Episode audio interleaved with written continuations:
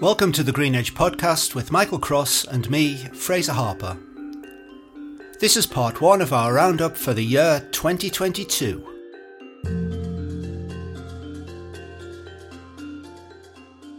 Since we're coming towards the end of what has turned out to be a pretty tumultuous 2022, in this Green Edge podcast, we're not so much talking about the week, but more about the year. Our post this week is called That Was the Year That Was. And it's our roundup of 2022. And Michael, with all the things that have gone on in this year in the world, do you think we can round this all up in 10 minutes? We'll do our best. Well, I suspect we may need a few minutes extra for this one. So perhaps our regular listeners will take a slightly longer Friday morning coffee break this week and maybe even sneak in a mince pie or two. But let's start, Michael, with the turmoil we've seen this year in the UK government. I have to say, I thought we might be losing net zero when Kwasi Kwarteng stood up in the House in September. You're right. Um, but the turmoil went beyond that, of course, because we had so many changes of minister that the ownership of cross departmental groups got lost in the process. And one of those groups that we focus on, the Green Jobs Delivery Group, that was picking up from the Green Task Force, had a meeting of sorts in May had a work program agreed for the remainder of the year, and we've seen nothing. And even the great climate change committee, its report on skills and jobs was pushed out to the following year to 2023. I'd like to think we'll see some gusto put behind these things come 2023 and that the Skidmore review picks up on that, but we might comment on that later. Yeah, it certainly does seem that a lot of stuff has been pushed back. But let's move on to something that we've written about quite a bit this year and something that did happen this year. And that is the introduction of the local skills improvement plans, LSIPs. Now, granted, these awards made from the DFE Strategic Development Fund at the end of the summer only cover LSIPs in England, but there are 38 of them. And as we said at the time, we feel they suggest a better way of perhaps matching skill supply to local demands. They are. And I think the Trailblazers, um, we picked out one in particular, one in Sussex was quite an eye opener in the terms of the way it used its data to try and drive a proper connection between supply and demand and really lock in their supply system at college level and some university activity and try to really look beneath the surface of just job titles and look at job content and skills and tasks and abilities. And I think that if it's adopted as a template, should be great to see that rolled out to 38. Now we'll see that emerge because the awards were made in September, October. We had negotiations going on there for the next two months for the release and sign off of funds. And we should see the outlines of these plans come May of 2023. And we'll be looking at that in great detail because virtually all of them touched on green in some shape or form or if they didn't in their initial bids, they will certainly do so in their plans because retrofit, for example, affects every part of our economy, all the building housing stock. And so we expect to see a lot of going on there. What we need to see though is coordination across the LSIPs as they emerge and create lots of fires going off. But we need to see connection across the top and some coordination across them as well what we'll learn from all of this, because it's a, again a bit of a petri dish of where we can see lots of experimentation happening at local level.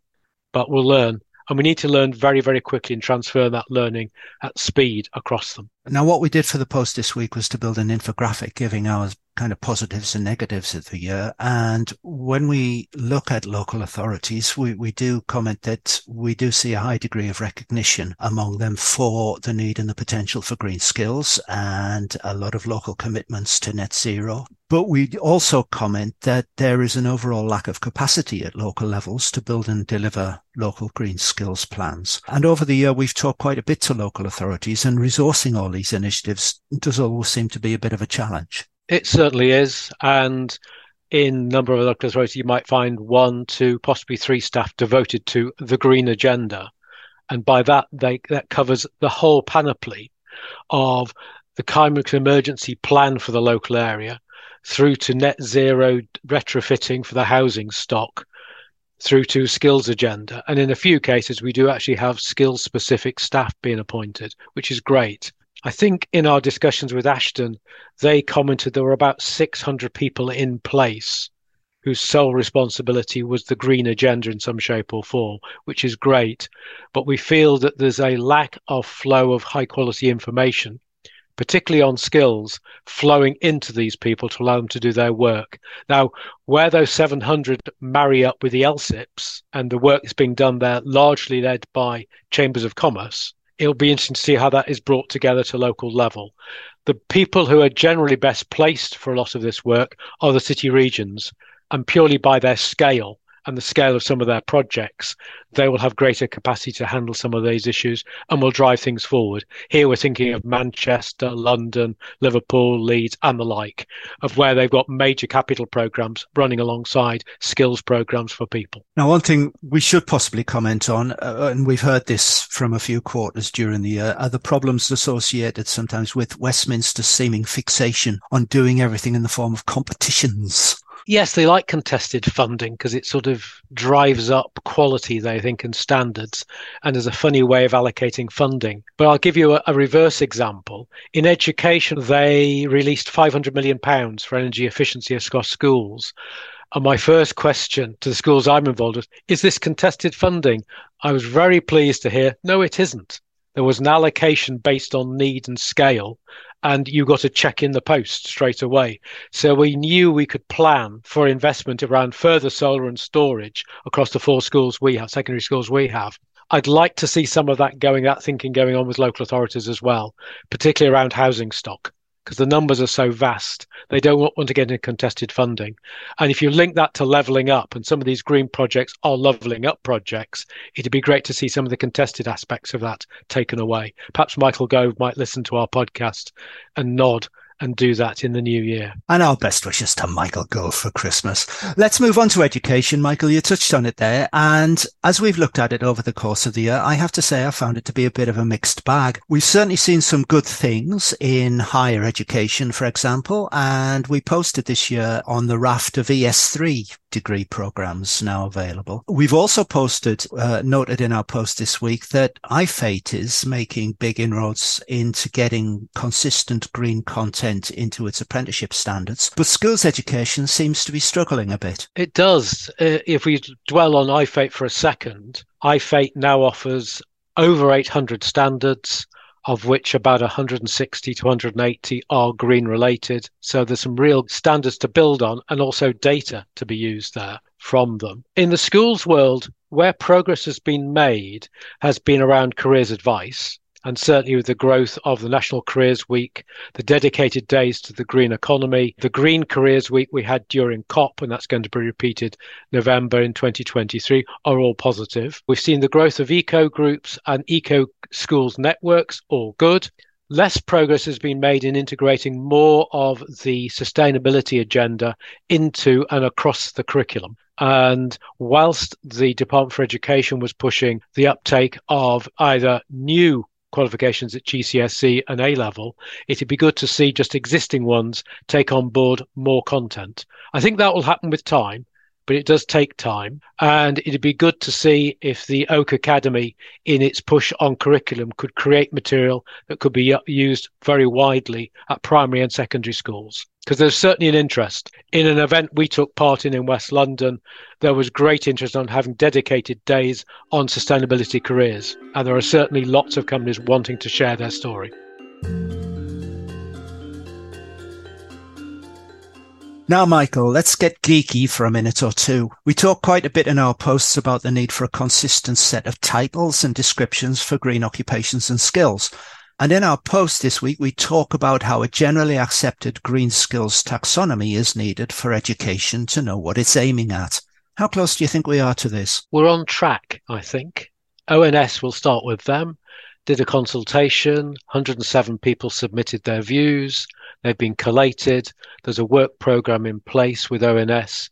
Further workshop taking place in January 2023 with a view to having a first output in March. So I think we'll get very close to an agreed definition of what is a green occupation and where do they slot into the green economy, which is great. And obviously, the work for the Unit for Future Skills at the Department for Education, the work Nesta is doing, the work that Data City is doing, that Lightcast is doing, can all be brought into this work. So during 2023, we should have a common definition, ideally a database where everyone can draw upon as the LSIPs are put together. So we all talk the same language and we can track. And as we have a government that was promoting under its 10 point plan for the green economy and net zero of depending which version you read, was it 400,000 jobs in the green economy by 2030 or even 2 million, depending which year point? It's important to know what we're counting if we're going to hold politicians to account. But we'll see. The other aspect I'd like to make about the data is it's of real importance in creating transition plans to allow those parts of the economy that are going to have to rapidly shift and I'm talking here about energy intensive industries and also the auto industry. And we've seen models of this in the North Sea, where the North Sea is transitioning from oil and gas to offshore wind, amongst other things.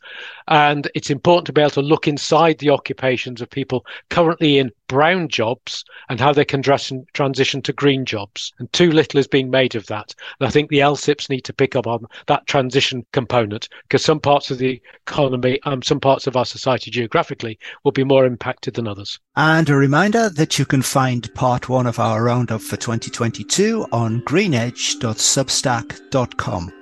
And you can also find this podcast on all the major streaming platforms, including Apple, Google, and Amazon. Now, part two of our roundup for the year will be posted next Thursday, the 22nd of December. And this is going to be your pick of the year's green reports. It is. We've whittled it down to nine so far. And I think I've got a sneaking suspicion a 10th might be added to our list because the PwC Green Skills Barometer uh, came out a few days ago and I think that might creep in because that's one of the few consistent documents that are put together to trying to look at where are the green jobs geographically by sector and the like. And I think that might creep into our 10th piece of work that needs to be added to that list. But all the items we listed, we think will stand the test of time in 2023 and beyond, and have really fundamentally helped us think about green jobs and skills. And do you think we might even have something to read by then from Mr. Skidmore? Yes, it, if it's going to come out, it'll have to be out this Friday. And I think if it comes out a week on Friday, the government is almost trying to bury it. So I hope it is given proper place. And we certainly hope skills and jobs and employment get properly recognised in the report and are highlighted by Chris. Um, otherwise, it should be held back to early in the new year but after which it should be re- used to reboot and revitalise the work that was started prior to the political turmoil that started during the middle of this year. Thank you, Michael. I'll let you get back to decorating your Christmas tree. Many thanks. Those baubles do need hanging, don't they? They do indeed. Thank you for listening to this Green Edge podcast. This podcast series accompanies the Green Edge newsletter, to which you can subscribe at greenedge.substack.com. The Green Edge is produced by Blue Mirror Insights.